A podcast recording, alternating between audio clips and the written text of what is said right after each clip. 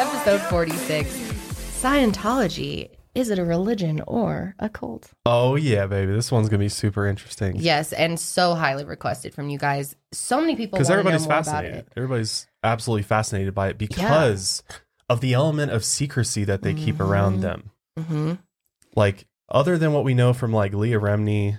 Am I saying her name right? I don't want to Yeah, butcher her I, name. I think Ree so. I know it's Leah Yeah. for sure. Rem. Because like we all yeah. know, you know, probably have seen her show Scientology in the aftermath. So I'm sure some of you out there probably know some things about it, but there's a like that of doesn't get into the meat of it or like who L. Ron Hubbard is, his background, which is fucking crazy, and just all of the really Yeah. bizarre things that have gone on. Her show's Uh, more focused allegedly, on and- experiences people have had.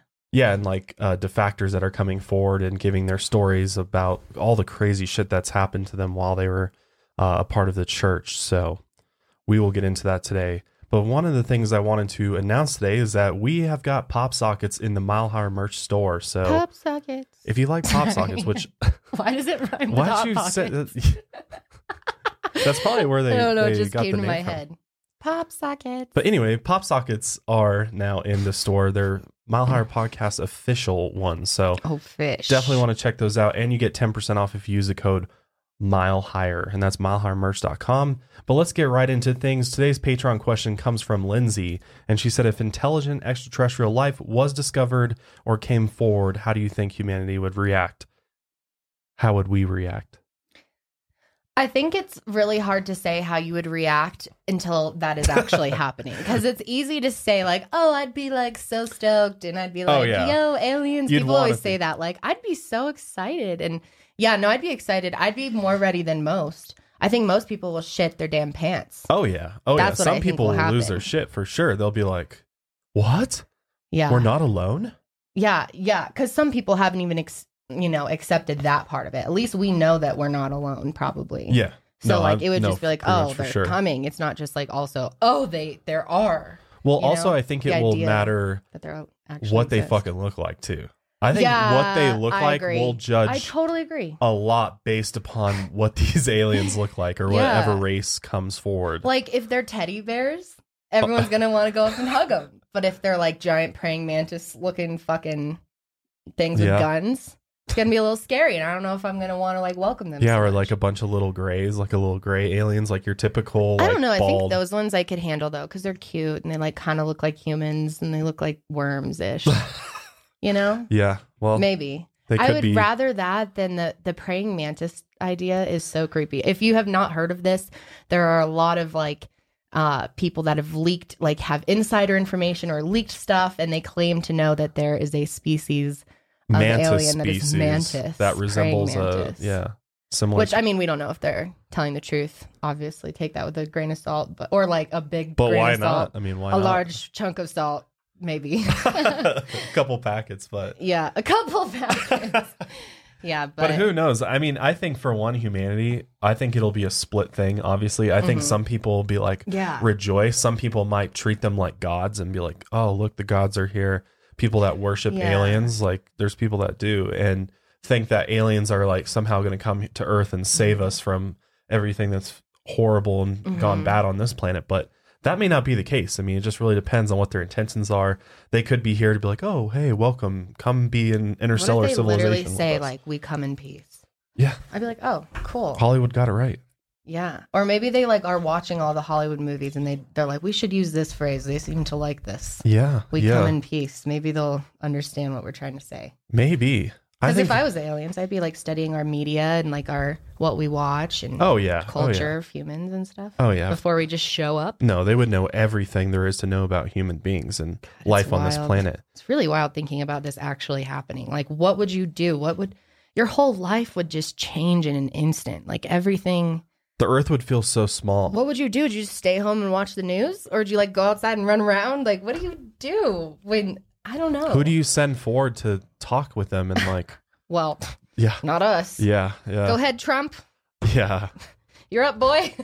Side note: I saw that. I just saw. You'd actually probably do a decent job. What's so funny is I just saw you retweeted this gif that somebody made of Trump like walking across the like front lawn of the White House. Yeah. And then side by side with like an alleged video of Sasquatch, and it's hilarious. It, looks just- so similar. It their really walk does. is like the same. It's It really it's really does. funny. But anyways, Ugh. in other space news, oh shit, can't do it without without uh, the in- new intro. Sorry guys. And now it's time for woke news this week. All right, thank you, Morgan. yeah, Let's get right into on it. Morgan. Yeah, you know we don't we don't pay him for nothing, so mm-hmm. we pay him a lot. Yeah. Okay. we paid a lot for He's that, literally okay? over in the corner waiting for that He's a big fan of the podcast. All right. All right, other news and space news or woke news. Um, this past week or the week before, NASA put another uh, rover on Mars. If you didn't know, which whoop de do, right? They put a new rover on Mars called InSight. But after they did, yeah. But seriously, it's like, good job, Matt. We're so proud of you. You know, you've just held us back from interstellar travel and you know space travel. So anyway, But we'll maybe forgive you. but maybe we'll forgive you because NASA was like the Curiosity rover, which is the rover that's been up there for a while. That's just been roving around the surface of Mars, Roving? looking for shit. No, Could that literally, be a word? yeah, Roving? roving, yeah, roving on Mars, Roving, roving. roving, I wonder if it has music on its little roving around. dude. Uh, that is not just wild though. That there's like this little remote control Yeah. rover. Like, who knows what's fucking there? And it's just like I cruising know. along the surface. Looking What if you're an shit. alien just chilling and then like all of a sudden like, like- this thing like goes by? You're like, Like, what planet like, is that there, from? oh, what the hell's that? Where'd that come from? It's like a metal spider. What is that? Doesn't they kind of look like that? The little rovers. they have like little wheels on them and stuff to go over it. But yeah, I mean, it's like a little remote control car. But anyway, Curiosity rover found a mysterious shiny object on the Mars surface. Oh, cool. And NASA has nicknamed this object Little Colonsay. Colonsay. Colonsay? Because it resembles Colonsay in Scotland, apparently. Oh, okay. So there's a picture. There's a picture of it, and it just looks like, um, it looks like a picture taken by the rover, but it does look like the object itself looks very odd. It, um, it definitely looks shiny, like it's reflecting light or something. And honestly, it doesn't Yeah. look that natural to me uh, compared to like other rocks around it. But I'm not sure. But basically, um, It just looks like a rock to me, to be honest. Really? Well, that's the thing. And NASA is saying that it might be a meteorite, which it does sort of look like a meteorite, but it's kind of weird looking, isn't it? Like, what? It could look Mhm. like a piece of like an alien's Chipotle, you know, aluminum foil wrap, like, or something. Stop. How big is that thing? It's small. It's Oh, it's not, small? small. Yeah. Then what are they? What? So they don't know what it is. And It's the probably only like way. a piece of copperlight or something.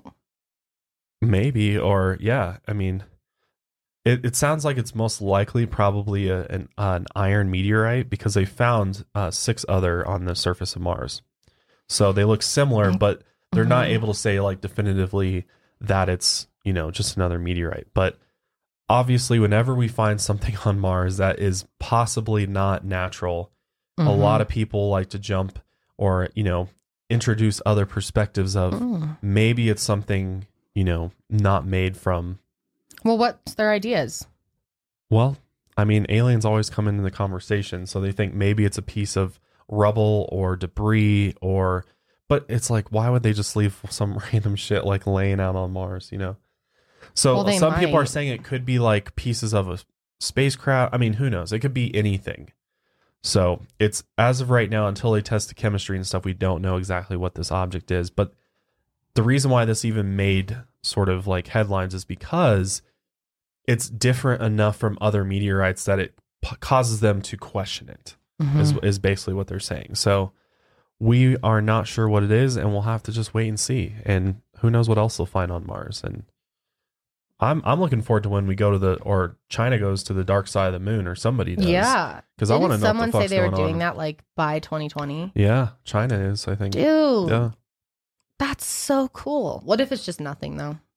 What if it's just like a like hollow? Like like what if it's just like a giant mouth to like a cave? Like I wonder if like other country. Do you think? Hmm. well I'm about to go into a whole nother thing. It'll just open up so many things. well that, uh, let's save that for Yeah. a, a moon discussion. We should do another talk about artificial moon and the Yeah. evidence for that because Okay. when you start talking about that, that's really interesting stuff. No, I was going to talk about something different, but yeah. Okay. All right. All right. So the second topic is is something very interesting about MK Ultra, Project MK Ultra, which we haven't covered on this podcast yet, which we need to because a Mhm. lot of papers and things are being declassified and now being released to the public. And there's these newly released files from a category called behavior modification or mind control, which pro- project projects conduct or projects conducted as part of Project MK Ultra reveal that the CIA experimented in more than controlling humans with psychotropic drugs, electric shocks, and radio waves. They also created field operational remote controlled dogs. What the fuck? Yeah. That's what they're doing. Ne- that's what they were doing back then. Imagine Yeah. what they're fucking doing now, dude. Right? Oh my god. So if you've ever seen Stranger Things, there's like these type these like dogs. It just like Project MK Ultra and Stranger Things does a good job of like kind of showing some Yeah. of that, you know, MK Ultra esque like stuff. Yeah. with the like mutated genetically engineered dogs and stuff. What So this is very interesting. Fuck. So how do we know that this is true? Well, documents were provided under the Freedom of Information Act Oh by god. John Greenewald. so it's true. Yes, who is founder of the Black Vault, which is a site I've talked about in the past that has a treasure trove of declassified government docs in every category: UFO, aliens, MK Ultra. Definitely check out his site. Um, but he sends in all these uh, Freedom Information Act requests, and a lot of them get denied. A lot of them he just gets like bullshit back. But occasionally he'll get some good stuff, and that's where he got um, this document or file file named C 00021825 which a redacted individual writes to a doctor whose name has also been redacted with advice about launching a laboratory for experiments in animal mind control. The writer of the letter is already an expert in the field whose earlier work had culminated with the creation of six remote control dogs, which could be made to run, turn, and stop. Wow. That's wild. They were doing some wild shit in MK Ultra, Yeah. man. that Some was like, a long time ago. yeah, it was. And it's really hard to believe that these types of programs would just like stop suddenly and like They're stop not. and be They've shut down and and- nothing like it exists today. Nope. A lot of people think that. A lot of people like, oh, that was just, you know, in the past. They're not doing that today. Oh, of course not. They knew they couldn't keep it secret because people that were part of it started talking, started sharing their stories and witness accounts. So many so they people have had to release stuff. Yep. so they're starting to release a bunch of stuff. And this letter, uh, the writer of this letter categorizes the work with remote controlling dogs as a success, describing an, a demonstrated procedure for controlling the free field behaviors of an unrestrained dog. Wow. If that is in fact true, that is crazy to think about and how he did that. And I feel bad for these dogs that they had to go through that because I'm sure it wasn't pleasant for them to get to that point of being remote controlled. How do you even do that? With like, Oh, so they weren't, they were real dogs? yeah, according to this letter, it confirms that this was successful experiment, whatever you want to call it, and that they were able I thought to. they were like robotic dogs or something. no, these are real dogs that they controlled their minds. Oh, that's horrible. Oh, you thought they were like robot dogs or something, worse. or like yeah, I thought it was or like something? Yeah, I thought it was some like fucked up experiment. No, thing, dude, this is hybrids. like on thinking. animals. Oh my god. This confirms they experimented on on just normal dogs. And check this out. One file that uh, one file that has previously been declassified also details how with heavy heavy um with heavy redactions the practical possibilities of training and equipping cats for foreign situation field work was also successful. Oh my god. So they were Cats, so they were not only testing mind control on humans but on all types of animals as well. Yeah, I'm sure it's the like the very least of what they're doing to animals. Honestly. Oh yeah, I'm sure what they're actually doing would would just scare us. Oh yeah, it would for sure.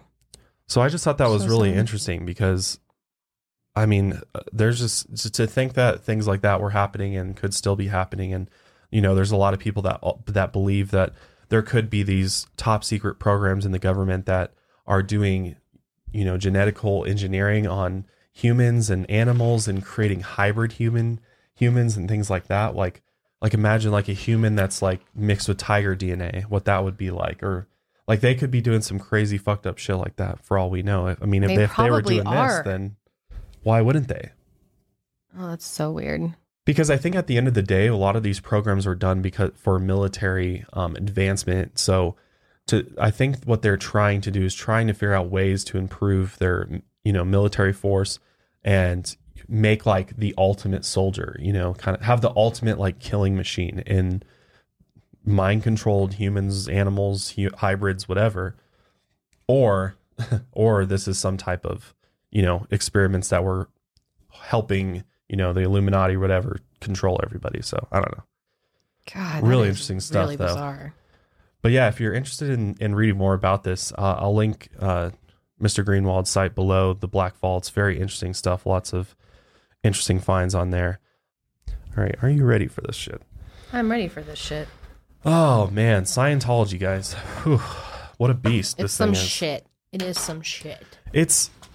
I mean, I, I I'm gonna try to. I, first of all, I want to just say I'm gonna go into this open minded, and you know, it's quick to judge based upon experiences that you've heard people have with a particular Mhm. religion or cult, and I think it's easy to forget that there's a reason that people do it. And when you look at Scientology, you have to understand that people willingly go into this. It's not like Scientology, as far as we know, kidnaps people or forces people into it. They do, you know, might pressure you, but they don't like force your hand into this religion or cult. So I think it's important to just be open about That's true. it all because at the end of the day as you'll learn there is some obviously some good nuggets of wisdom in here and things like that that is actually Yeah. helpful with it Well, I see the I see little things in it when I've learned about it that show me why people have joined or like you know because it it's very like it make it's very it gives you a purpose. It makes you feel Yeah. like you have a purpose in your life. the way i would describe it is it's a self-help religion For sure. it's a self-help Well, religion you're growing. with- it's all about personal growth the entire time. You're marking your growth as you go up. right And we'll it's explain that it's a system of growth and L. Ron Hubbard guides you along the way. So let's talk about the definition of Scientology. What is it? So the word Scientology is taken from the Latin scio, which means knowing in the full sense of the word, and the Greek word logos, meaning study of. It literally means knowing how to know, Knowing how to know. which is interesting Hmm. because L. Ron Hubbard, you know, knew something, some stuff. So obviously, Scientology is developed by L. Ron Hubbard, and Scientology is a religion that offers a precise path leading to a complete and certain understanding of one's true spiritual nature and one's relationship to self, family, groups, mankind, all life forms, the material universe, the spiritual universe, and the supreme being. Which this is, I have some, I, I got, so I, when I researched this, if you go to the Scientology website, you're going to get a very, you know, one sided view of Mhm. Scientology. So you have to look at a bunch of different things. But that Or their definition, channel. yeah, or their channel, their That the TV commercial channel. scares the shit out of me. Yeah, There's guy. this one guy in it that has, I swear, his whole eyes are black. It's like black eyed children. It's No, it okay, not the whole eyes, but his whole pupil part. It looks like it's like it looks like he's looking in your soul. It's like a little freaky. And I'm like, is this like some fucking mind control to get me to go to Subliminal the messaging. Scientology channel? maybe. Yeah, people, if you didn't know, there's a Scientology channel. I've watched it a few times. It's pretty interesting. I haven't watched it yet. But they definitely give you a very, very positive view of, Oh, of yeah. Scientology. Oh, it's yeah. very different than what you hear elsewhere. And something else that you don't hear from them, and it this is because you don't find out about this apparently as a Scientologist till like the very highest levels, which are called the OT levels. Which we haven't even explained. There's like a level system, but we will Right. explain that. So there's different levels to Scientology, and at the highest level is when you find out that a central belief with Scientology is that 75 million years ago, 13.5 trillion aliens were banished to Earth by a warlord called Xenu. Okay. Which Xenu, from what I understand, is also an alien or extraterrestrial. Hmm. So, to compound their misfortune, these exiled aliens were dropped into volcanoes and vaporized with nuclear bombs. Damn. Yeah, that's craziness. Their souls known to Sci- Scientologists as thetans, then lashed on to humans. They believe these thetans are the source of many of our problems, both emotional and social. Hmm. Okay. So what's that's that was what was so interesting to me is like why there's a reason they wait till you're like really invested in it So to tell someone ditched on this and like told because Yeah. when someone just looked Oh, it yeah. up. well people like uh, Mike Rinder and like senior Oh, executive yeah. that used the factors that used to be at those highest levels were like yeah this is this, This is, is the secret info they tell you in the OT levels. Oh my gosh. Dude, if I got to that point was like this is this is what it's based on, I'd be like, are you fucking serious? I just spent millions of dollars and now I'm finding out Millions. that But yeah, actually you spend a lot by that point. oh yeah, It's expensive. Scientology is expansive, which is a lot of people don't know that either. it's very expensive. Courses cost Mhm. thousands of dollars. It's like Mhm. college tuition for Mhm. and you have to pay years. for books yeah. and like yeah, courses and stuff. So so basically Scientologists believe that in order for one to become um, at ease with one's unconscious self, a person must take part in a series of audits with a trained Scientology counselor, which I'll Mhm. talk more in detail about later. But by doing so, Scientologists basically rise up in seniority and enlightenment through this grading system that they have. So, the controversial Church of Scientology had its beginnings in 1950 with the publication of the book Dianetics, The Modern Science of Mental Health by L. Ron Hubbard, which this guy is a science fiction writer. Fiction writer. I can't believe that. And he's like the starter of this religion. That's Mm-hmm. so fucking wild. It is very wild.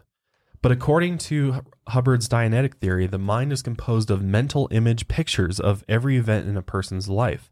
Memories are pictures of painful events from the past containing pain or unconsciousness are known in Dianetics as engrams. Engrams. By recalling and erasing these memories, a person can be restored to perfect physical, physical and mental health and analytical functioning. A person whose engrams have all been erased is called a clear.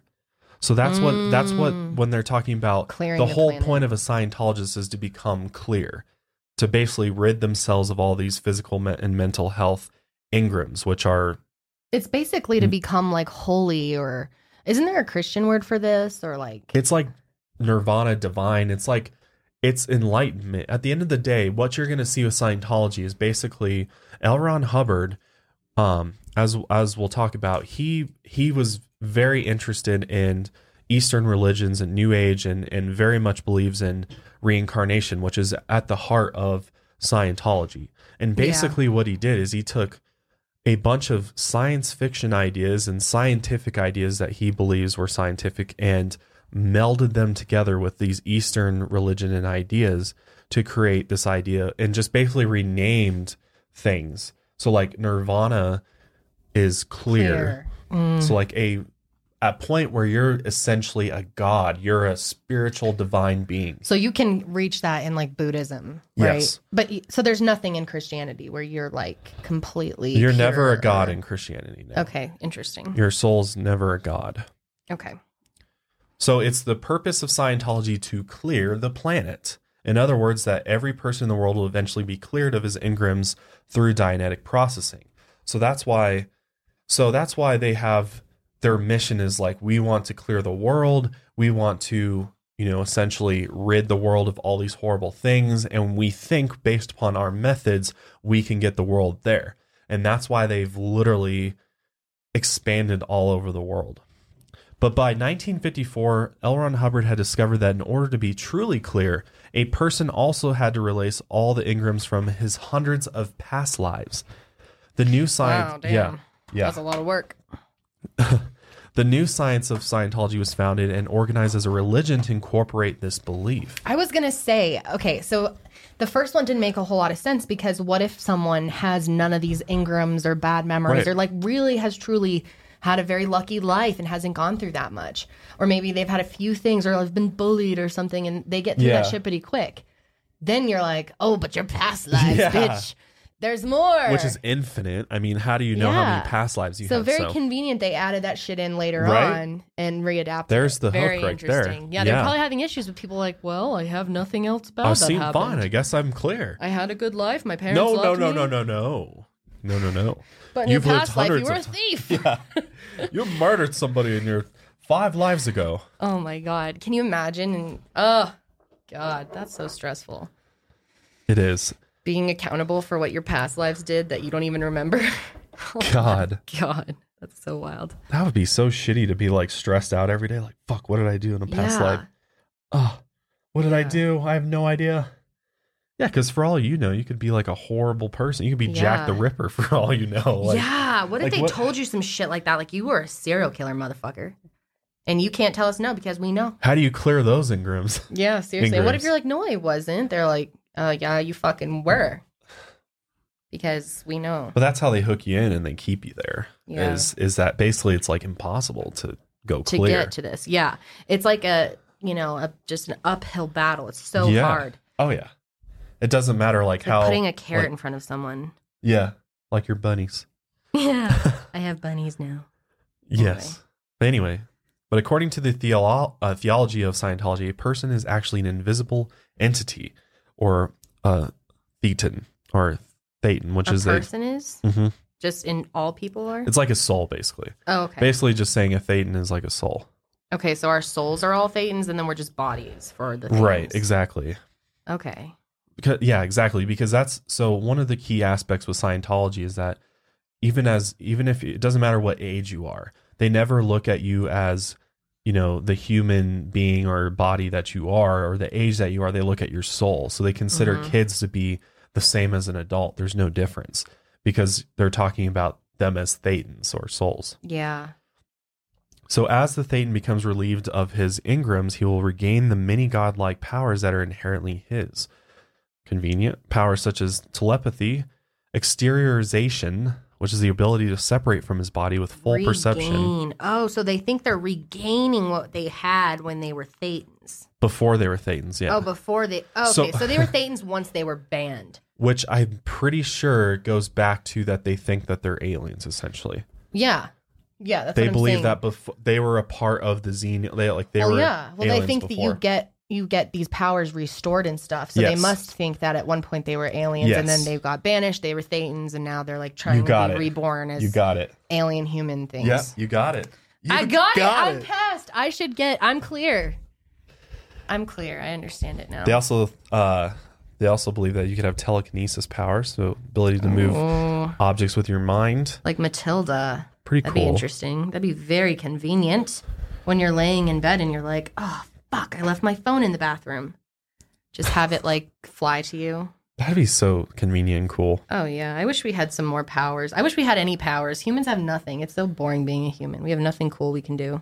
Well, Be sweet. If, well, we have some. depending on how evolved Okay, you are, yeah, yeah, some people yeah. can do some cool I shit. know, but who can fly? I've never seen anyone that can fly or do some crazy Teleport shit like some that. shit. Yeah. Yeah, so that's what I'm saying. So you got you got the concept down exactly right. So basically, the belief in Scientology is that everyone was once godlike, and that over time we've deteriorated. hmm And so the promise of Scientology Turned into pieces of Yeah. shit. So now we get to feel Yeah. guilty for something that we don't even know is true. Yeah, and so the promise is, is that if you start, if you go to the Scientology church and you participate in Scientology counseling, which is called auditing, the Mm-hmm. person can regain these godlike abilities. What kind of counseling is called auditing?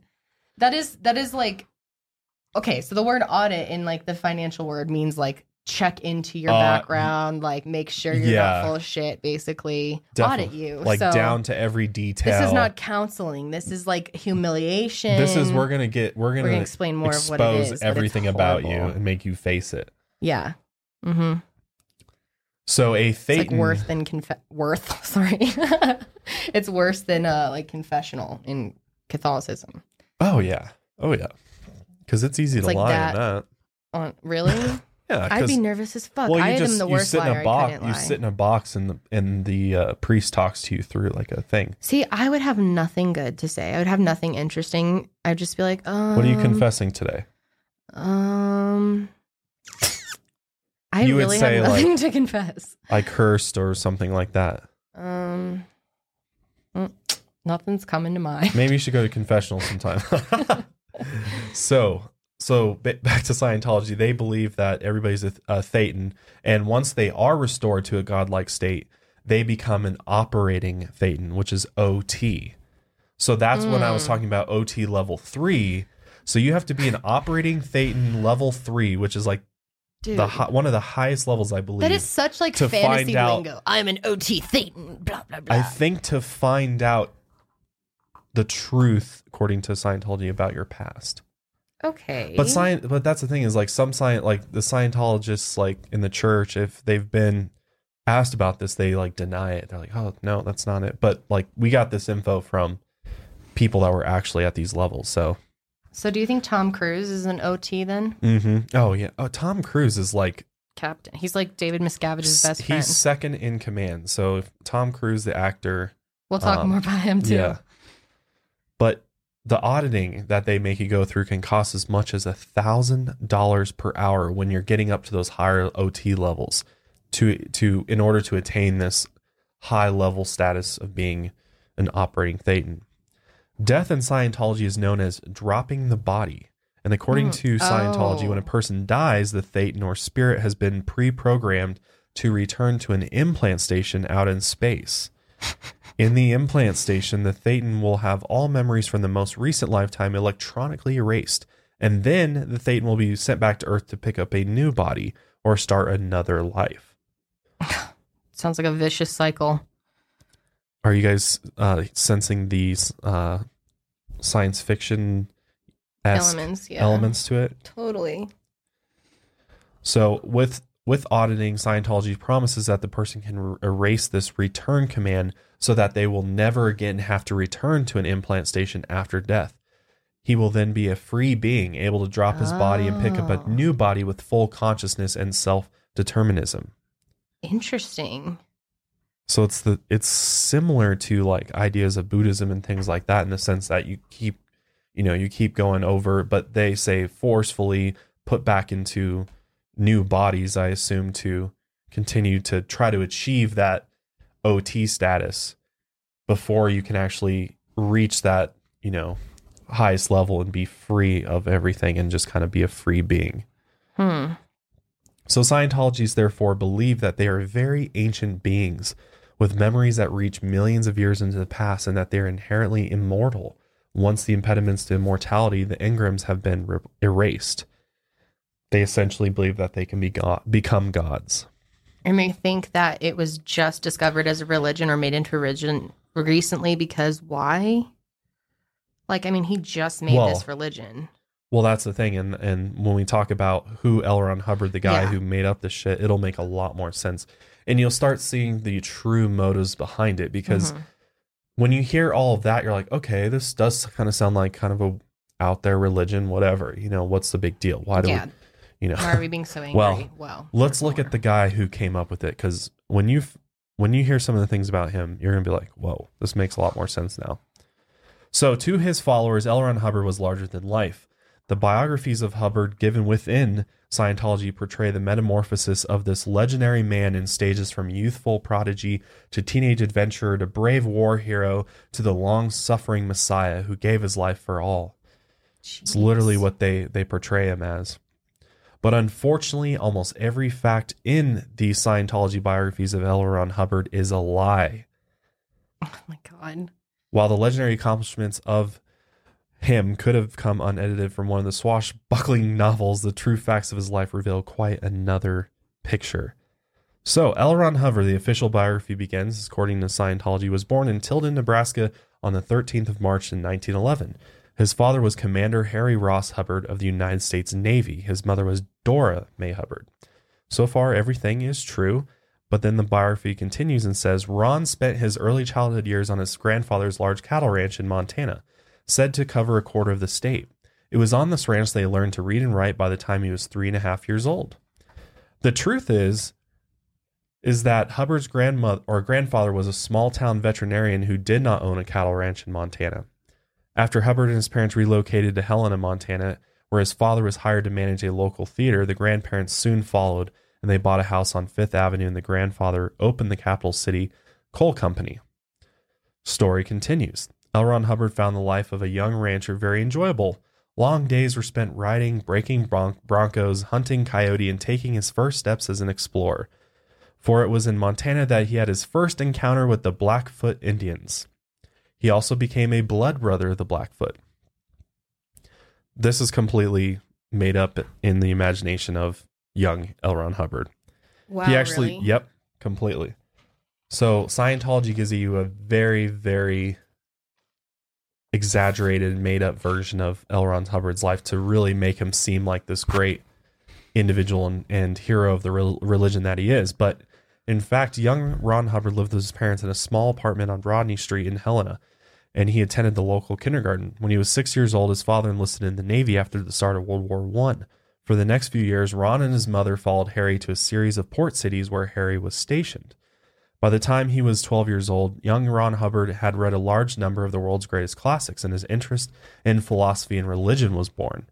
Ron Hubbard had the distinction of being the only boy in the country to secure an Eagle Scout badge at the age of 12 years old, Ooh, wow. which is ri- which is like That's I really think good. pretty much impossible. Like that's that's some That's like prodigy hard. shit right there.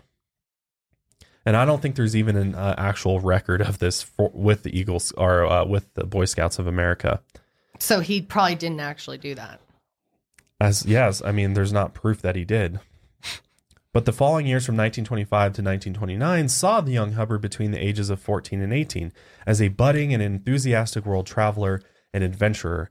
Having the financial support of his wealthy grandfather, L. Ron Hubbard spent these years journeying through Asia, which would make sense where he might got have gotten exposed to, you know, a lot of Eastern religion, Buddhism, and all these ideas. Reincarnation, Yep. you know, is a big uh, ideology uh, ideology over there. So Yeah, that makes a lot of sense. His travel experience. hmm So L. Ron Hubbard was up and down the China coast several times in his teens, from Qinghuangtou to Hong Kong and inland to Peking and Manchuria. In China, he met an old magician whose ancestors had served in the court of Kublai Khan. In the hills of Tibet, he lived with bandits who accepted him because of his honest interest in them and their way of life. In the remote reaches of western Manchuria, he made friends with the ruling warlords by demonstrating his horsemanship. Cough, cough. This does not seem legit to me. But deep in the jungles of Polynesia, he discovered an ancient burial ground steeped in the tradition of heroic warriors and kings. So, yeah, this is according to Scientology biographies that he did all of this and that he was this Wow. grand adventurer as a teenager, just traveling the world. I was gonna say it sounds like he wrote this. Doesn't it? Yeah. the truth is a bit more believable. At the age of 13, the Hubbards had moved to Bremerton, Washington, where young Ron was an eighth grader at Union High School. Hubbard enjoyed such activities as hiking and camping at the nearby Boy Scout campground. Two years later, when Ron was a sophomore at Queen Anne High School, his father was unexpectedly posted to Guam. So he was not an Eagle Scout. Sorry. Yeah, it sounds like he was not an Eagle Scout. Wow. He rather camped with some Boy Scouts. Okay.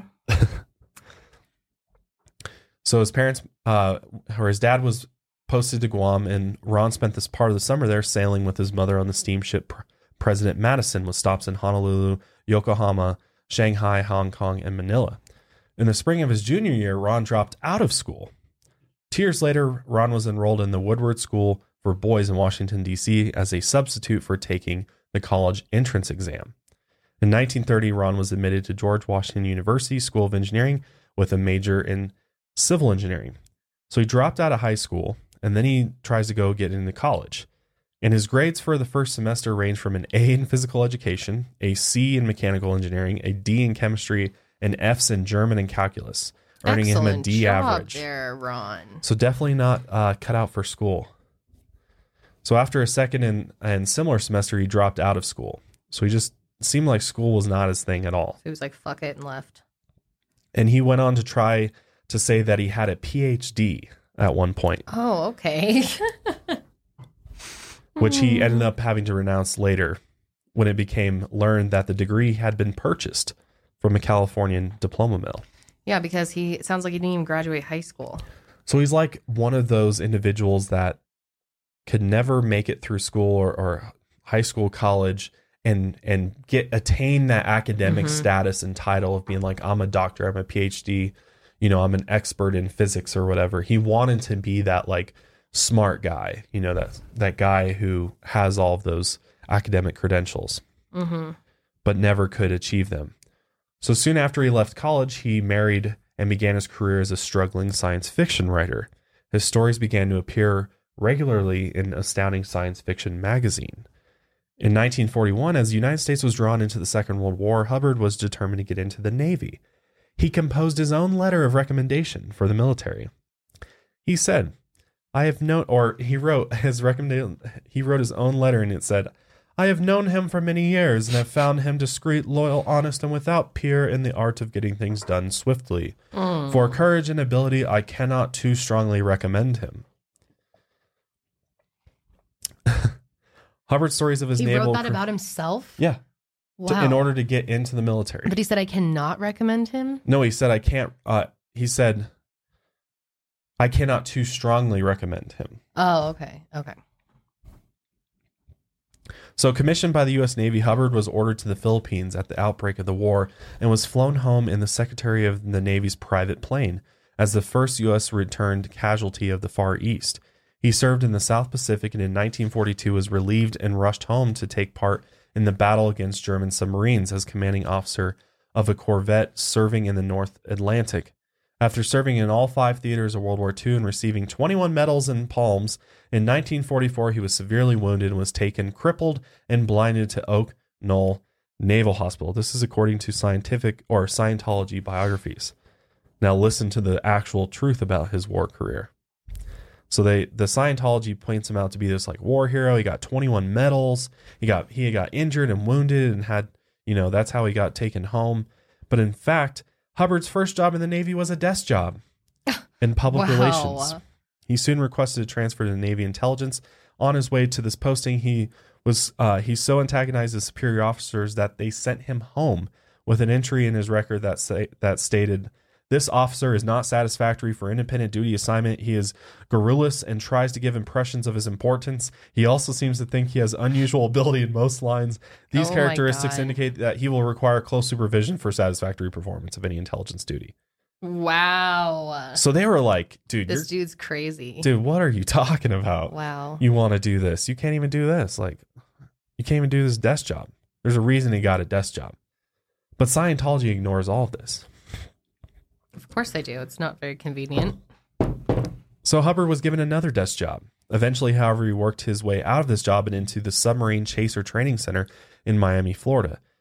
After a few misadventures on training ships under his command, the following notation was placed in his record. Consider this officer lacking in the essential qualities of judgment, leadership, and cooperation. He he acts without forethought as to probable results, not considered qualified for command or promotion at this time. Recommend duty on a large vessel where he can be properly supervised. Oh my god, how embarrassing. Dude. What an idiot. But this is painting a perfect picture, hopefully, of what this dude was like. He's like one of those like know-it-all guys that thinks he like knows everything, but he actually doesn't know shit, and he just annoys the fuck out of everybody.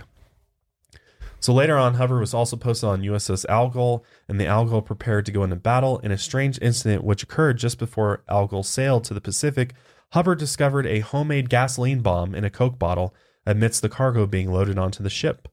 There was an investigation in this curious incident, but the results of the investigation were not recorded. However, that evening, Hubbard was relieved of his duty. Hmm. So they it seems like they're kind of suspicious that he may have put it there. Hmm, maybe. So, according to Scientology, he came home after being crippled and blinded at war, which he then resumed his studies of uh, philosophy, and by his discoveries, uh, sorry, and by his discoveries, recovered so fully that he was reclassified in 1949 for full combat duty. up. It is a matter of medical record that he has twice been pronounced dead, and in 1950 was given a perfect score on mental and physical fitness reports. So this motherfucker seriously lied about being blinded and crippled Yep. in the war. Blinded? Dude, that's ballsy. That's a big ass lie. and being dead twice. Mm. So it's all this all of this narrative that has been created to paint him as as almost like this messiah figure, you know, this sort of you know, almost godlike Perfect individual. guy, yeah. Right.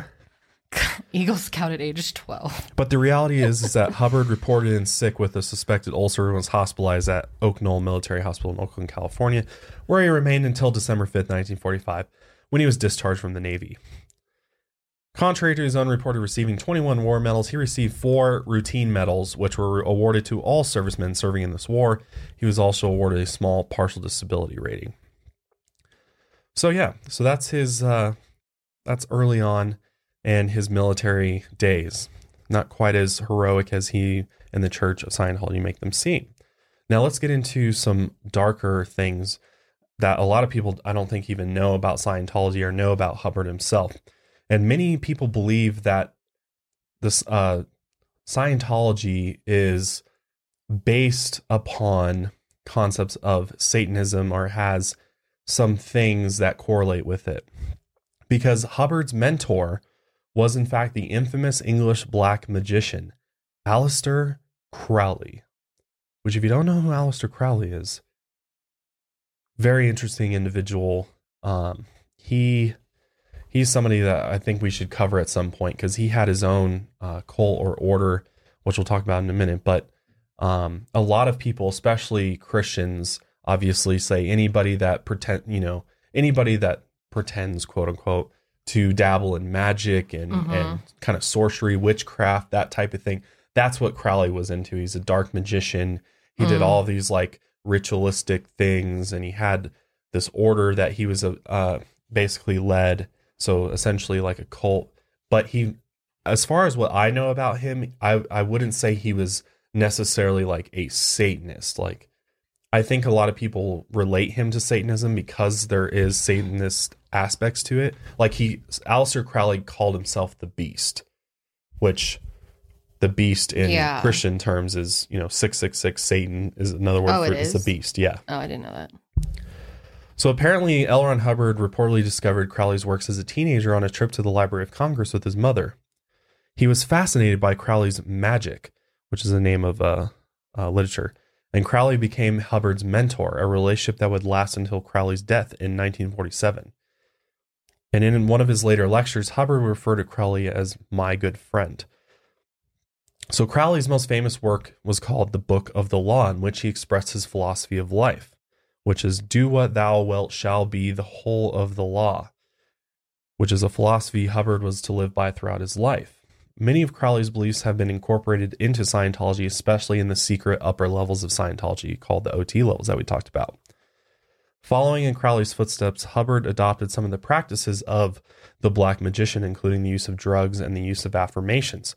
According to Hubbard's son, his father regularly used illegal drugs, including amphetamines, barbiturates, hallucin uh, hallucinogen hallucinogens, including cocaine, peyote, and mescaline. So some psychedelics in there too. Mm, he was tripping balls. So that that that's also a big aspect to um, Aleister Crowley and stuff is like psychedelics and stuff. Very very interesting stuff. But after being discharged from the Navy in December of 1945, Hubbard did not head for home, where his wife and two children were living in Bremerton, Washington. Instead, he headed directly for a house in Pasadena, California, where an eclectic assortment of people lived, including one, Jack Parsons, the leader of the occult organization called the Ordo Templis Orientis, which is the U.S. name for the organization headed in England by Crowley. Parsons and Hubbard collaborate, collaborated on the Babalon working, which is a sex magic ritual uh, intended to summon an incarnation of Babalon, the supreme Thelemite goddess. So they were, so Hubbard was, set from what we know, it sounds like he was participating in some of these dark magic rituals and things like that. So that's why people think he got a lot of inspiration from, you know, Crowley and the Ordo Mhm. Templis Orientis as far as, you know, some of the aspects of it. So, so the Church of Scientology admits to Hubbard's involvement with Parsons while claiming that it was for the purpose of naval intelligence. In the late 1940s, Hubbard practiced as a hypnotist Wow. and he worked in Hollywood posing as a swami. The church says that Hubbard's experience, experience with hypnosis led him to create Dianetics. Hmm. So, piercing are piecing together these hypnotic techniques, Freudian theories, Buddhist concepts, and the elements of other philosophies and practices, Hubbard Put came up with together. Dianetics, which he published in 1950, which he called the modern science of mental health. Jeez.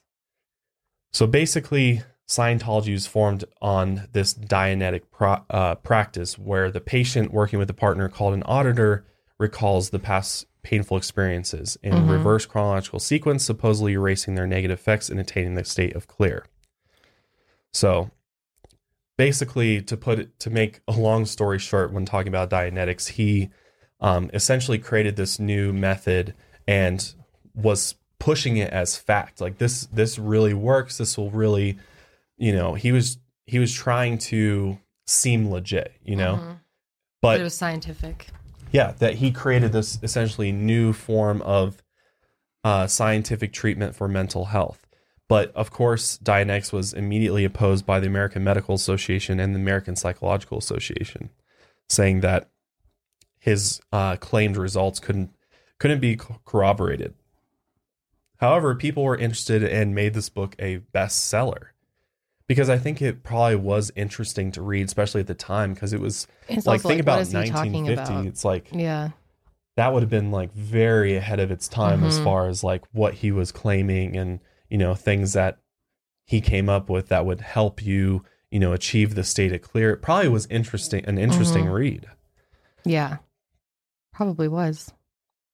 so auditors repeatedly asking uh, put patients in a trance state to recall earlier similar incidents patients began to report past lifetime experiences hubbard incorporated belief in past lives into his evolving ideology discussing the concept in his second Dianetics book called Science of Survival. The Hubbard Foundation began to collapse as the initial Dianetics craze wore off, and Hubbard's newfound emphasis on past lives exacerbated tensions with the Foundation's financial partners. By 1952, Hubbard was penniless and had lost control of Dianetics. So, I think in the beginning, I think he thought, you know, he he, I think when you look at Hubbard, I think you, he's just kind of this really out there guy, this very, you know, I think he's pretty deep because he's thinking about all these things, but he's definitely got like a very different perspective than than, you know, social norm and and things like that. So I think um I, d- I don't think necessarily he knew at that time when he wrote Dianetics that he was going to like create this grand religion and it was going to be everything that it is today, right? Yeah. I mean, I think he did. I think he wanted to just Like, do you think he had it planned from the very beginning that I'm going to write this book, Dianetics, and then I'm going to create this religion called Scientology? well, no, I don't know if he did that, but I think when he started Scientology, he intended it for to be a big, huge religion. Yeah. Well, I think he also, I think money played into this as well. Money plays into the creation of Scientology and and his intentions for it Mhm. majorly because I think he thought like all these books were just going to continue to be a success and you know he might just be able to be a, a successful accomplished writer and he might actually get legitimate you know status and reputation for it Mhm. And when that didn't happen I think that's where he started thinking about okay I think he wanted to have like power though over people and like fame. Like he wanted to feel like like special, like a god, like that other guy, like higher and above people. So the only way to do that is through church. I don't think his intentions were as much about the money and the platform as much as it was about controlling people. A lot of people that start like if you look at Jim Jones, mm-hmm. He was I mean, it wasn't for anything else other than controlling people. He was barely into the religious side of it. So Hmm. sometimes you need a vehicle, something Yeah. good enough for people to get behind to believe you to be able to control people. So I kind of do think it was all part of his process all along. Yeah, yeah. Okay. Yeah, no, that makes sense. I I think there's a lot of factors that play into it, but um let's let's talk about how Scientology, the religion itself, is actually born. So L. Ron Hubbard became interested in a type of lie detector called the electropsychometer, which he believed would yield better results in auditing. He attained a franchise for this device, which he renamed the Hubbard Electrometer or E meter which if you don't know what the e meter is it's it's the the little device has like a dial on it and and like two almost like baton looking things and the person being audited holds onto the batons and then the person auditing i think watches the meter and it's you know supposed to tell them you know different things and you know whether or Yeah. not I, I don't know exactly what it does but It doesn't, it's like people claim to know how to use it, or the people who run it know how to use it, but it's basically just telling people what's going on in their own mind. mhm. It's really fucked up because you can be like, well, no. And they're like, well, yes, I have proof right here that this is what you're thinking, or that it's like so fucked up, like mentally taxing on people and people have like trauma from being audited. Mm-hmm. So he began calling patients pre-clears and within six weeks had created a new subject apparently out of thin air. Hubbard called his new subject Scientology and and in, and in introducing it he claimed to have discovered the human soul. Whereas Dianetics had addressed the body, Scientology involved freeing souls, which Hubbard called Thetans, from supposed entrapment in the physical or material world and restoring their alleged supernatural powers. Hubbard established his first headquarters in Phoenix, Arizona, and awarded himself the degree of Doctor of Scientology. See, that's what I'm saying. Is I think it was a also like a status thing for him too. Like you want and and a control thing too. You Yeah, want, definitely status. you want to be taken seriously. He was like he hadn't been taken seriously his whole Yeah. life, and so he wanted like people to look up to him. He had like a god complex. yeah, absolutely. So in April 1953, he wrote a letter proposing that Scientology be transformed into a religion.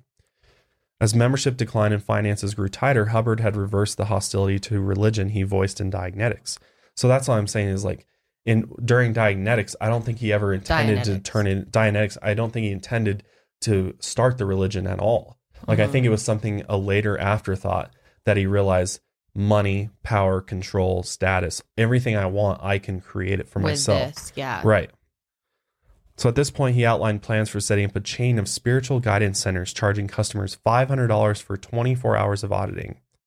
Well, Because he's he's cash poor, so he's trying, you know, he's trying to make this a business as well. And in December 1953, Hubbard incorporated three churches: Church of American Science, a Church of Scientology, and a Church of Spiritual Engineering in Camden, New Jersey. spiritual engineering. Yeah. Again, his whole thing is like science mixed with Religion. Yeah. you know religion and technology. Spirituality. Yeah. On February 18, 1954, incorporation papers were filed in Los Angeles for the Church of Scientology of California, the first official Scientologist organization. The movement spread quickly throughout the United States into other English speaking countries such as Britain, Ireland, South America, or South Africa and Australia and beyond. And to this day, they're they're completely global. Like no matter where you live, do a Google search for Church of Scientology, and I'll bet you anything there's a Church of Scientology where you live, unless Somewhere you live somewhere you. super rural. But yeah. they're in most countries, including Denver, which I, I thought was interesting. So Hubbard set himself up as, or I'm sorry, Hubbard himself headed up the Church of Scientology in its early years. In 1966, he resigned all offices and focused on developing post-clear operating Thetan levels. He spent most of his time during this period aboard a fleet of seagoing vessels staffed with young, and particularly devout Scientologist volunteers. The Sea Organization, or Sea Org as they called themselves, became the elite of the Scientology movement. But this is what a lot of people don't know about L. Ron Hubbard is that in 1972 he faced criminal charges in France, in which Hubbard returned to the United States and began living in an apartment in Queens, New York. When he when he was faced with possible indictment in the United States, Hubbard went into hiding in April 1979. He hid first in an apartment in Hemet, California, where his only contact with the outside world was via 10 trusted messengers. He cut contact with everyone else, even his Wow. wife, Damn. Whom he saw for the last time on in August 1979. Hmm.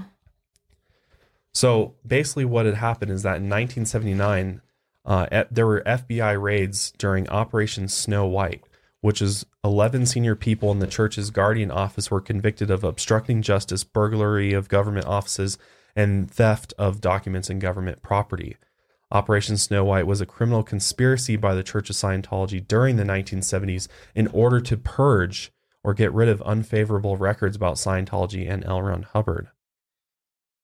So that Wow. that was a big big deal for them and did not look good on on L. Ron Hubbard, which is hence why he went into um, went into hiding. And this project included a series of infiltrations into and thefts from 136 government agencies, foreign embassies and consulates, as well as private organizations critical of Scientology, Wow. carried out by church members in 30 countries.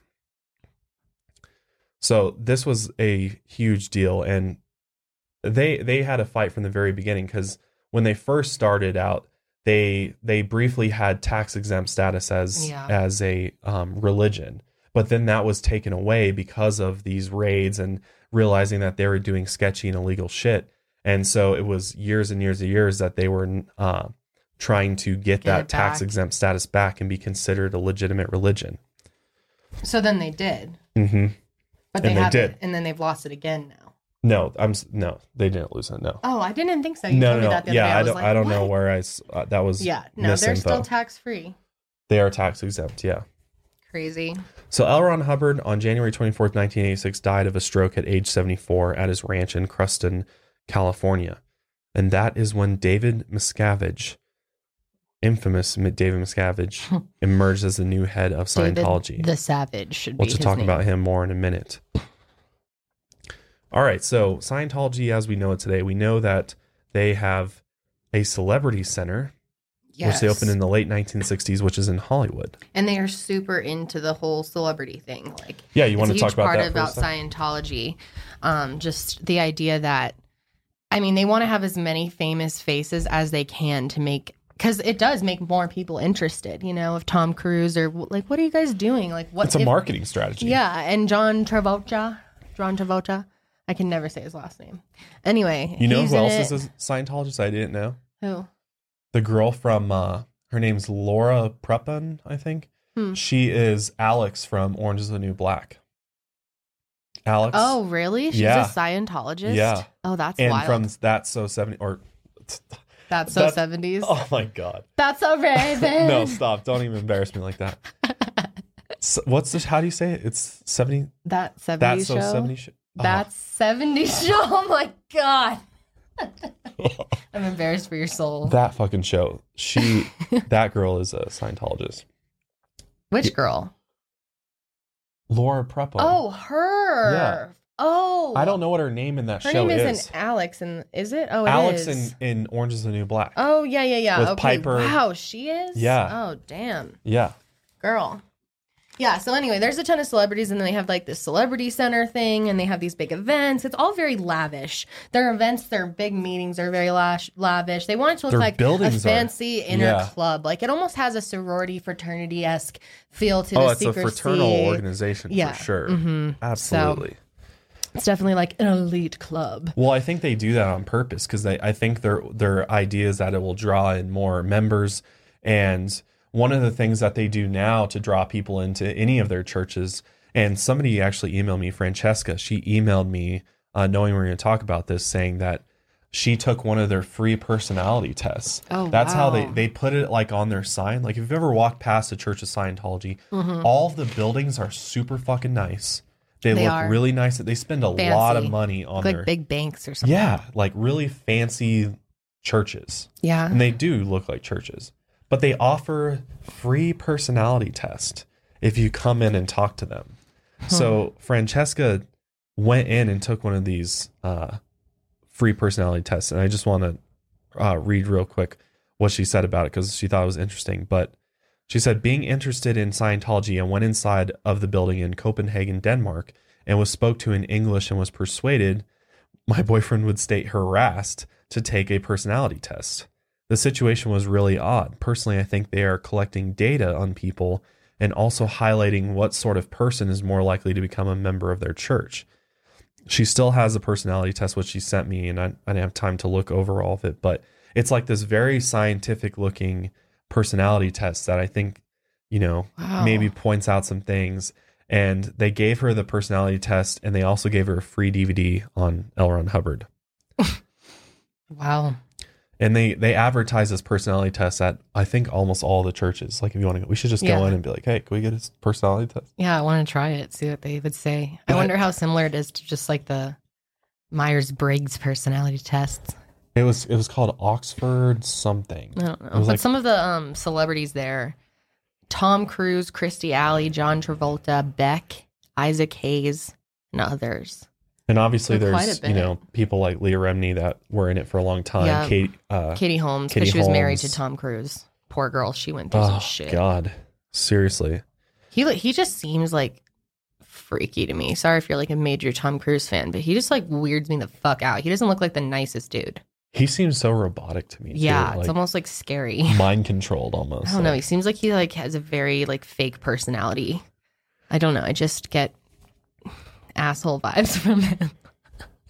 But if you've Um, ever been to Clearwater, Florida, they've literally taken over that that town. Yeah. I was just there a few months ago with my brother, and we actually drove around. Uh, th- it's actually their spiritual headquarters. It's the the Hollywood Inland is not the uh, headquarters. And my brother and I, we were just driving around in circles around the main building, and just was like looking at all of the all of the Sea Org members because Sea Org members they dress in these uniforms that look like a naval uniform. Because if you haven't realized yet, L. Ron Hubbard totally based his entire organization on the the Navy essentially, and the colors, the the gold, the blue, Yeah. the, the white, That like the uniforms look. Mhm. definitely look like Navy uniforms. So if you ever go to Clearwater, Florida, there's a great beach there, but to get to the beach, you got to drive through Scientologyville, and they're everywhere. They got buses. There's like big ass build. They're the nicest buildings in town too, That- Mhm. and they're the biggest ones. Yeah, their buildings are very they they really advertise with their uh structures like in California that celebrity center is like a huge blue building with like it says Scientology all Big ass huge sign. across it. Yeah. Yeah.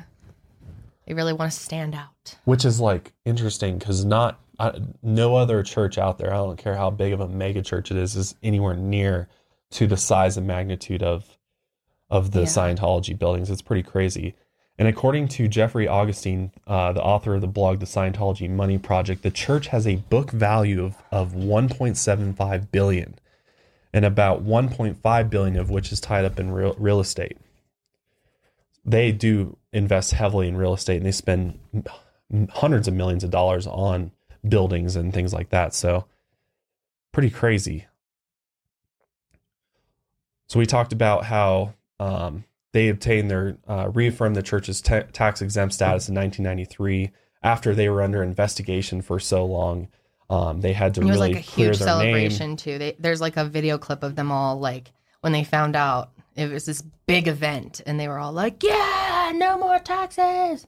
This is just crazy to me. I don't think any of the churches should be tax free, but that's a whole other debate. So yeah, so I mean, they they say the reason why they can claim that they're a church is because they do do a lot of charity work and things like that. They do Yeah. do a lot of good, and Well, like playing devil's As far as- advocate from their side of view, yeah, um, like other churches are shouldn't be tax free if they're not. Like, yeah. I mean, the whole idea of like a a religious organization being tax free. I mean, it's just like I, I don't know. It's it's tough. yeah, it's it is tough. hard. I think it should be different taxes, but I don't know if it should just be like straight up Like- tax free or there should be a limit.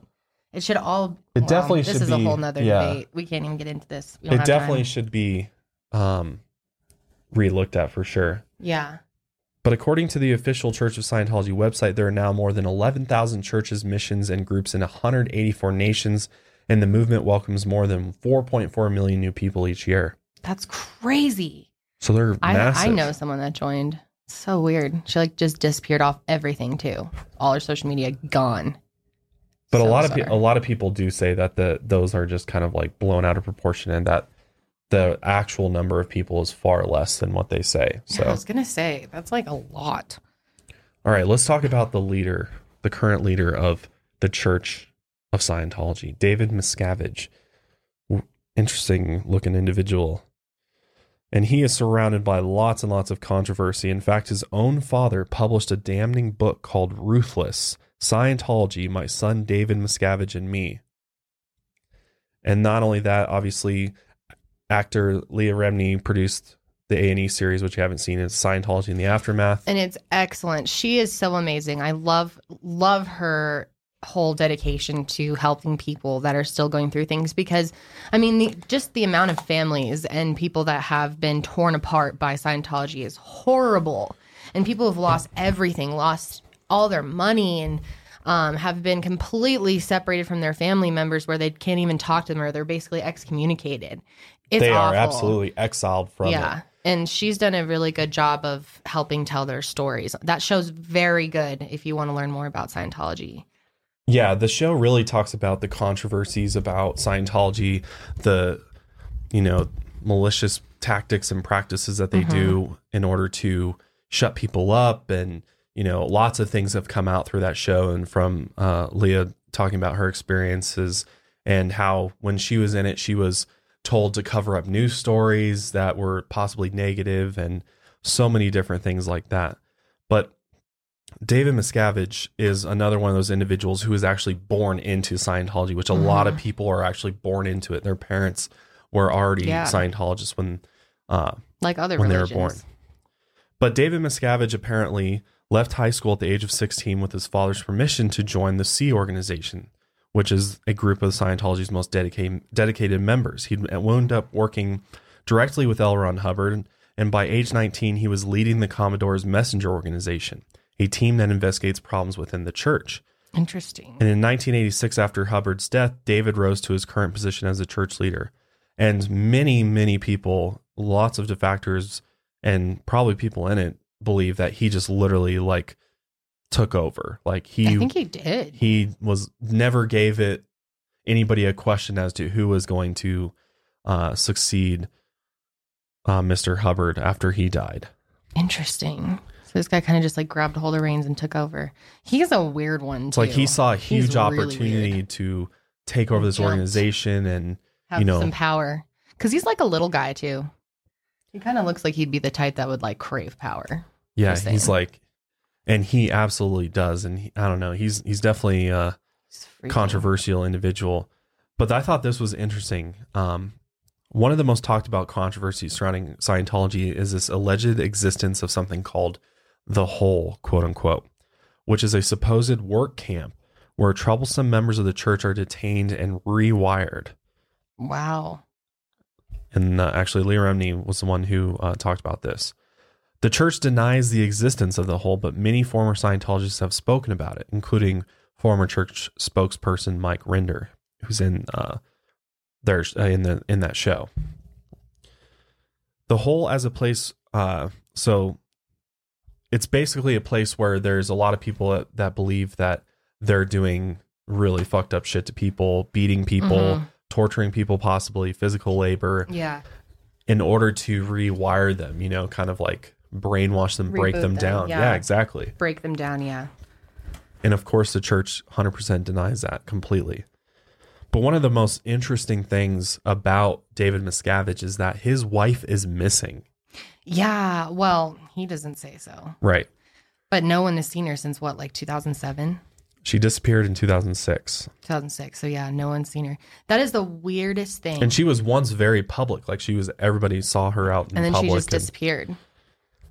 But he said she's fine. She's just out, not in public anymore. that she's off working somewhere. But it's like, it is really weird. It's very weird. And Leah Remini's like thinks he did something to her. her current status is unknown. And yeah, Leah Remini filed a missing persons report. Yeah. and nothing came of it. It was like Mm-mm. unfounded because they're like, well, sh- she has every right. You know, she's an adult, and they're saying Yeah. she's not missing. So, but Oh, what's that's so interesting is that in 2015, Shelley was reportedly spotted in public, according Oh, to a, a news outlet. An anonymous source told Scientology critic and blogger Tony Ortega that they saw Shelley entering a hardware store in a small town near the Church of Spiritual Technology headquarters in California. Apparently, uh, the insider claimed she was being escorted by two men and looking thin and disheveled, almost like she was homeless. Hmm. She was reportedly spotted again in April 2016, which we don't even know if this confirmed her or not, but it's very interesting. And I I think what raises people's suspicions about the disappearance is the fact that David Miscavige has been accused of allegedly uh, d- doing physical and emotional abuse on Mhm. members. Yeah. A lot he of seems like the type that would be like angry as Yeah, fuck or like yeah. like would lose his shit on people. a lot of ex members have come forward and said that David is a mean guy and has attacked them on numerous uh, occasions. I think some of these people actually come forward on the, on her show too. Even David's dad, Ron, agrees with this. And David Miscavige actually hired private investigators to follow his dad, Ron, around. Hmm. Because he doesn't like what his dad, his dad is even like, this guy's a bad guy. He's got bad intentions. Everybody needs to wake up to who David Miscavige really is. His own dad. He wrote a book about it Wow. Exposing crazy. his son who Yeah. Well, So you know he's son- not full of shit. So it's like do that? hmm exactly Oh my god. And he just seems like it. I just feel like I get such bad vibes from that motherfucker. Sorry. but he's he's been like hell-bent on making this massive empire of scientologists and one of his you know most successful methods for doing this is getting celebrities. So he was very instrumental in getting Tom Cruise to come Yeah. on board and Well, he's really like Tom Cruise is like little BFF. yeah, they're definitely like BFFs, like for sure. BFFs. they're definitely like both on the same level, probably Scientology wise. Like, yeah, I don't because think he has so people much realize. influence. They really value him because he has so much. and you he's he been can- so like for the church and stuff. yeah. So, so yeah, they are very uh, reportedly good friends. So we talked about the Sea Org a little bit, um, the Sea Organization. So for those that don't know, not all Scientologists are in the Sea Org, but the most dedicated ones usually are. And David Miscavige is in command of the Sea Org. It's it's it's a weird mixture of like military and like corporate management styles. And what's crazy is that the people that are, it's not like you get into the Sea Org and it's like you're introduced into this, you know, a better life or something. Staff members are living in army like conditions, receiving boot camp type punishments for misdeeds and holding militaristic titles within the organization. Which we we just watched an episode of of uh, her show where Yeah, one of uh, he's in the second season. it was a couple and one of uh, the girl got into the Sea Org, but her husband didn't Yeah, and it was like this big fucking it was like it ultimately led to her husband committing suicide yeah, because he He just felt like he felt so good enough. terrible and he kept getting in trouble for everything like they're very very strict Well, and the suicide rate in Scientology, and they won't tell you this. I don't know You what of the course can't Find yeah. a, well, you can't You find can't one because they don't they do cover that, that kind of yeah. shit. Yeah. But there's a lot of people. There's a lot of just stories like on Leah's show and like all types of um, people have talked about this. But there are cases of many people who commit suicide because they feel like unworthy or unclean, and because they think that if they kill themselves, they'll just be slingshotted into another body. Whatever they said. What'd they say? Your soul, like implant you go by the implant station then you get another yeah, you body hit up the implant station. So Yeah. like they're not that worried about it. So No. they kill themselves because they're like, well, I suck in this life. It's horrible. Or their families are separated from them, or it's just been like so emotionally draining on them. there's no escape or they're being told that like you're having bad thoughts about something or you did something bad and they didn't. But they're they think that they did, or they think that their their past souls have done things. Like, can you imagine that stress? Like actually believing that stuff.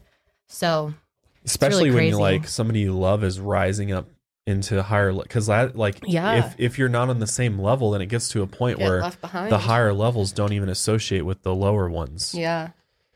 what's crazy is that when a scientologist joins the sea org they're required to sign a contract agreeing to serve for one billion Billion years, yeah. billion years Fucking crazy.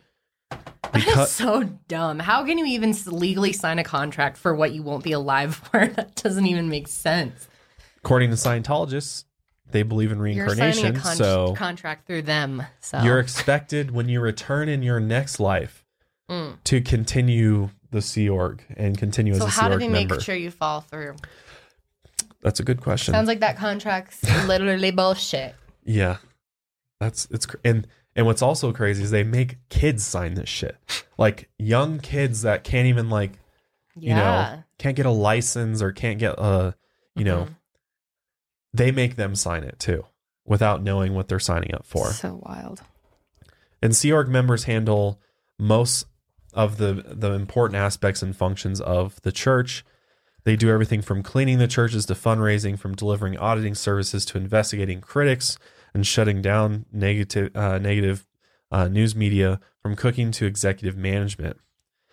Many de facto Sea Org members claim they were continually forced to work 20 hour days for just room and board and a weekly allowance of $50. This sounds so similar to Jonestown.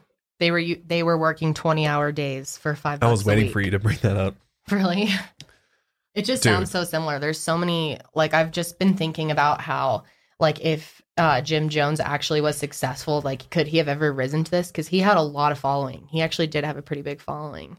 But It- it's very similar, similar type.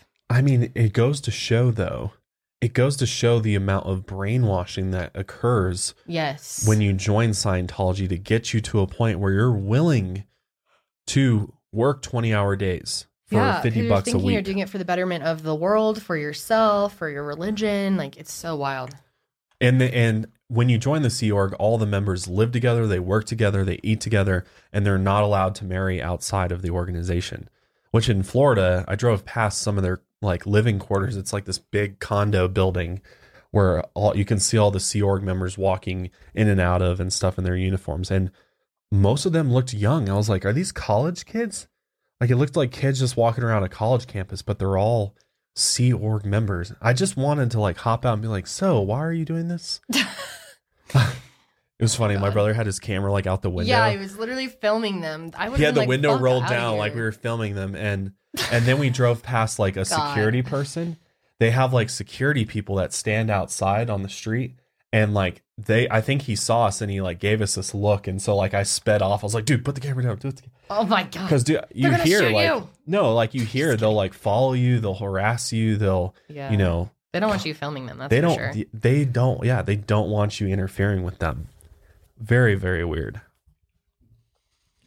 and if you try to leave good luck Mhm. Yeah, it's a very hard process. And some former Sea, sea Org members have said that if you do leave, they're like, oh, yeah, sure, you can leave.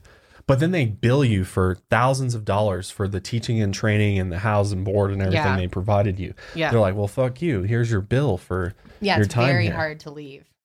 It's very hard. One girl literally had to like escape. She had to like she was like in an office. She had to wait till someone left and then she literally ran the fuck out of there because they kept being like, Well, you can't leave yet. Oh, you can't do this yet. You can't and it's just it's so crazy what people go through with this. It's just like for what, though? And for what? I know.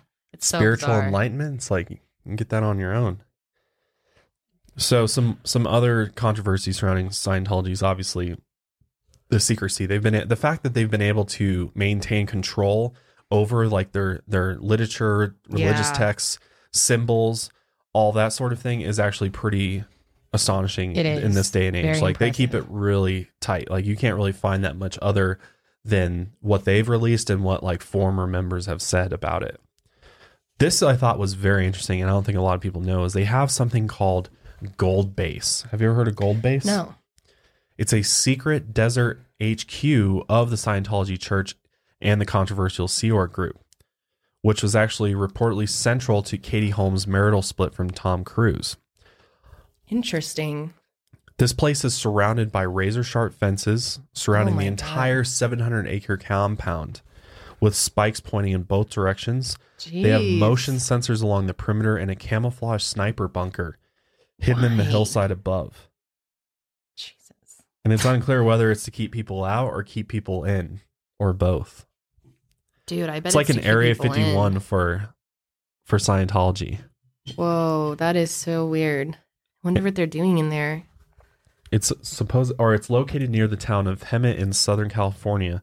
And for decades it was a secret even to most Scientologists. And it was actually brought into the spotlight amid claims that Holmes ended her 6-year marriage to Cruise over fears that he wanted to send their Yeah. daughter Suri to join the Sea Org. Yeah. She pulled her out of there quick. Poor Katie. She like disappeared after that. I haven't seen her around Oh, anywhere. I know. Well, she was probably like, I got to get out of the spot. you I know? wonder if she is though. Did she come back? I don't know. I don't think I've seen her. But this place is this place costs at least three thirty-seven million dollars to uh, develop it. Damn. It's bought by the church in 1978, and some 800 of the 6,000 Sea Org members are at the base at any given time. God, that is so and we don't know crazy. what's going on in there. We don't know. I mean, I think some of the seniors said like again, more fucked up shit is going on there. Although, well, clearly with all that security, that's not there for no reason. well, it's like who's trying to bust in there? Like, why are they protecting it so much? I think they're trying to keep people from leaving. that but David Miscavige and other senior Scientologists actually live and work there. And they have a castle style film studio, which that's the main that's what the Scientology church says is hey guys, it's just like our Hollywood. It's like our compound for recording. We just have Media and everything. going both ways for the fun. We just have a sniper in hidden it's in the hills. decoration. They have a ship part of our themed aesthetic. because L. Ron Hubbard lived there in the mansion that's Yeah. there. Uh, well, that makes sense. Maybe Until he wanted to protect his moved ass. out. They have a huge ship themed swimming pool. L. Ron Hubbard loved his ships and Ship navy. themed. Wow. Yeah. That's kind of lit. I bet that's kind of fun. It's probably not fun being in there. But some other controversies. Maybe makes you walk the plank. seriously though. well, I guess he's not there to make No, you do anything not. anymore. But yeah. But some other controversies regarding Scientology is that they remove criticism from the internet. They have like They do. an elite legal team of lawyers. Like if you go out and publicly write any articles I'm or sure they'll listen to this. recorded a video, like they might even respond to this podcast. Maybe who knows? I mean, hopefully Leave a comment. not. Drop a comment, Scientology. But yeah, they they go and try to get any type of negative media taken down off the internet, off Yeah. Anything TV, that's anywhere. for them. and they go to all lengths, great lengths to protect their image. They spread lies about former members. They trick people into donating money. They use celebrities to science news stories. They use lawsuits to stop book releases. They sue. They sue everybody. Yeah. They They, sue, do. they had to sue the IRS They a lot of money. Over and over and over again before the IRS finally gave in. and was like, all right, you can have your taxes Yeah. MSAS. Like they've got that much money that they can And they have all these lawyers and shit. Yeah. they can do this. And then in the meantime, they charge you thousands of dollars to take their courses, and and nobody bats an eye. I, I, that just blows my mind. It really does. Wow. But obviously, Yes. with with with the show that Leah Remini did, she's trying to bring legal action against the church. She Yeah. truly believes that She's the, trying to go after the church is has a malicious intent and Mhm. is is in the business of harming people, not helping people. Yeah. and that the abuse and all of these alleged claims of abuse and you know people or the church turning a blind eye to parents that are you know sexually assaulting their kids and, Yeah. and things like that and not Mhm. doing anything or not you know nothing ever happens um just kind of fuels fuels that argument i think right Yeah. There was a girl that her father had like uh, molested her for years, but he was part of the Sea Org. So when she finally told someone, they were like, "You shouldn't say those types of things about your father." they just deny deny deny Like deny I was horrified. I was crying. Remember watching that one because it's just so fucked up for these people that are like so so controlled in this, and they feel like they have no one to go to. it's really fucked up and and you know all the people you know whenever you with, with these types of of cults or organizations i mean when we start talking about whether scientology is a cult or a religion i think that you know it definitely leans more towards being a cult just based upon the the factors that have come forward saying what occurs there the fact that they've been investigated by the fbi for years you know they're they're under the radar of cia i mean they're definitely you know on law enforcement's radar. But Mhm. What blows me away is that if these things are true, if these these types of things and you know the FBI was investigating them for human trafficking. I think in 2009 they were investigating uh, the Church of Scientology for human trafficking because of these Sea Org members that were saying that were literally being treated as like slaves, like working for fifty dollars a week and horrible conditions. And you know, we saw the like the girl you were just talking about. She talked about how as a kid in the Sea Org, they'd make kids go out and do crazy labor, like Yeah. building whole streets and sidewalks Yeah, and well, all they this need crazy. someone to build their crazy architecture everywhere. Yeah.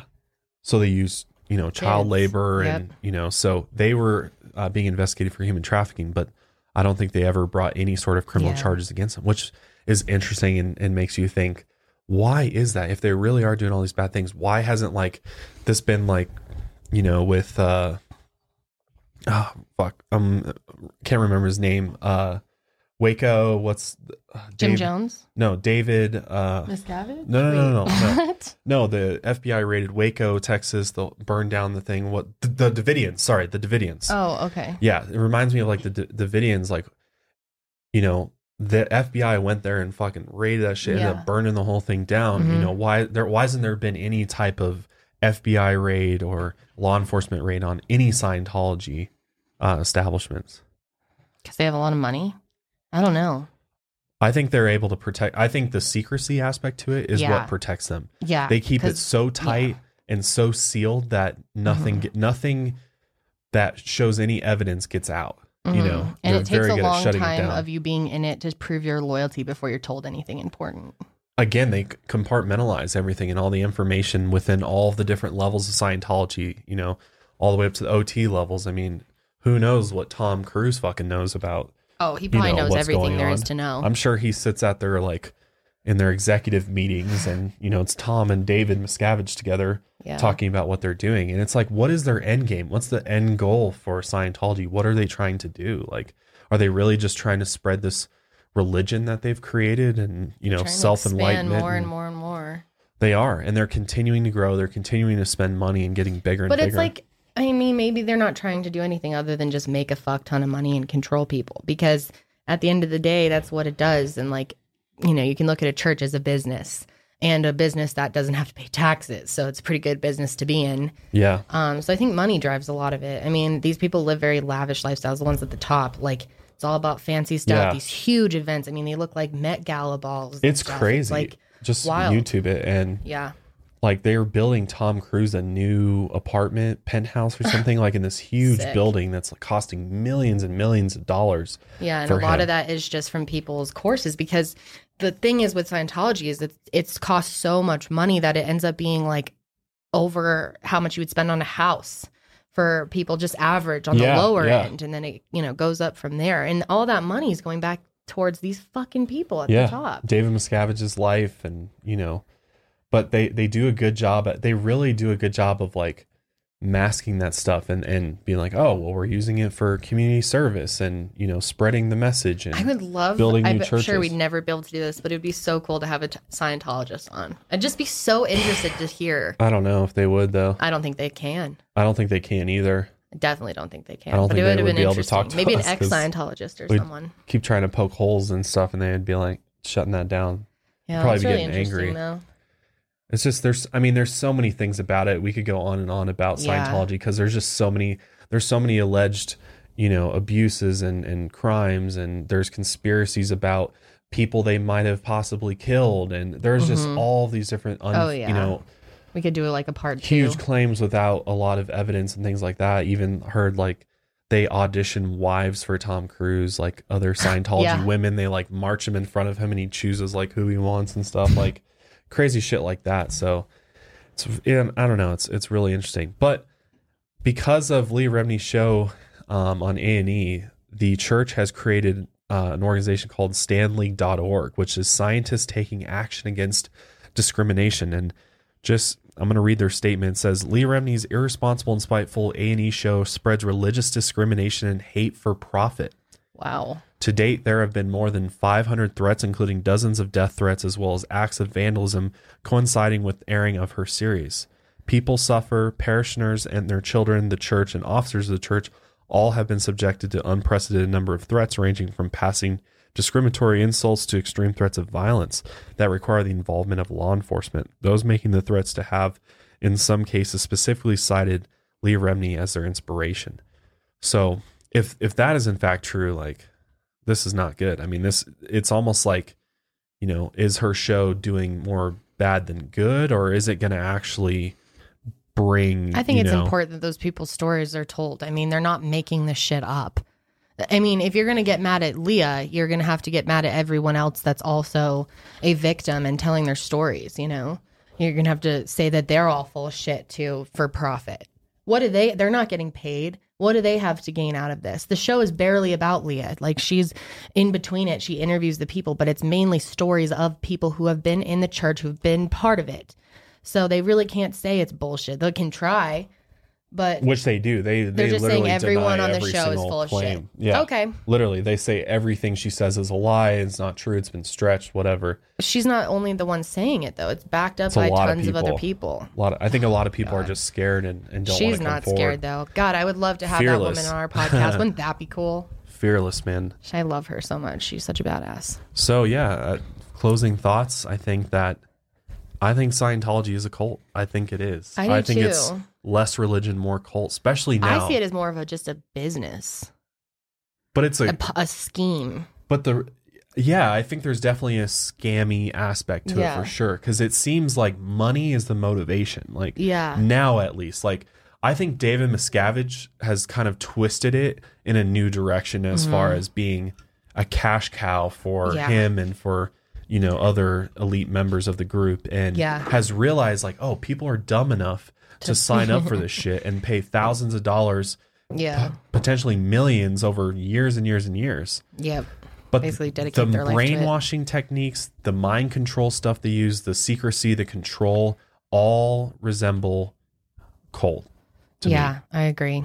And when you look at the beginnings and you look at L. Ron Hubbard as a whole, and you look at, you know, how he got influences from other cults and things like that, you start to, it starts to paint a very clear picture that there was, you know, control behind this from the very beginning and, you know, wanting to have this group of loyal followers. So yeah. I don't know. I, it's very interesting. I would definitely want to hear your guys' thoughts. You know, tweet us at Mile Higher Pod or leave us a comment on YouTube. Let us know what you guys think about Scientology. If you've ever been into a Scientology church or taken their personality test, or just what your thoughts are. Do you think they're a cult? Do you think they're a religion? We definitely want to know. But hopefully, you guys enjoyed this episode of the Higher Podcast. Please subscribe to our YouTube channel and on iTunes. We really appreciate it. But that will wrap it up for us today. Any final words, Kendall? That is it. We'll see you guys next time Stay safe. and stay woke.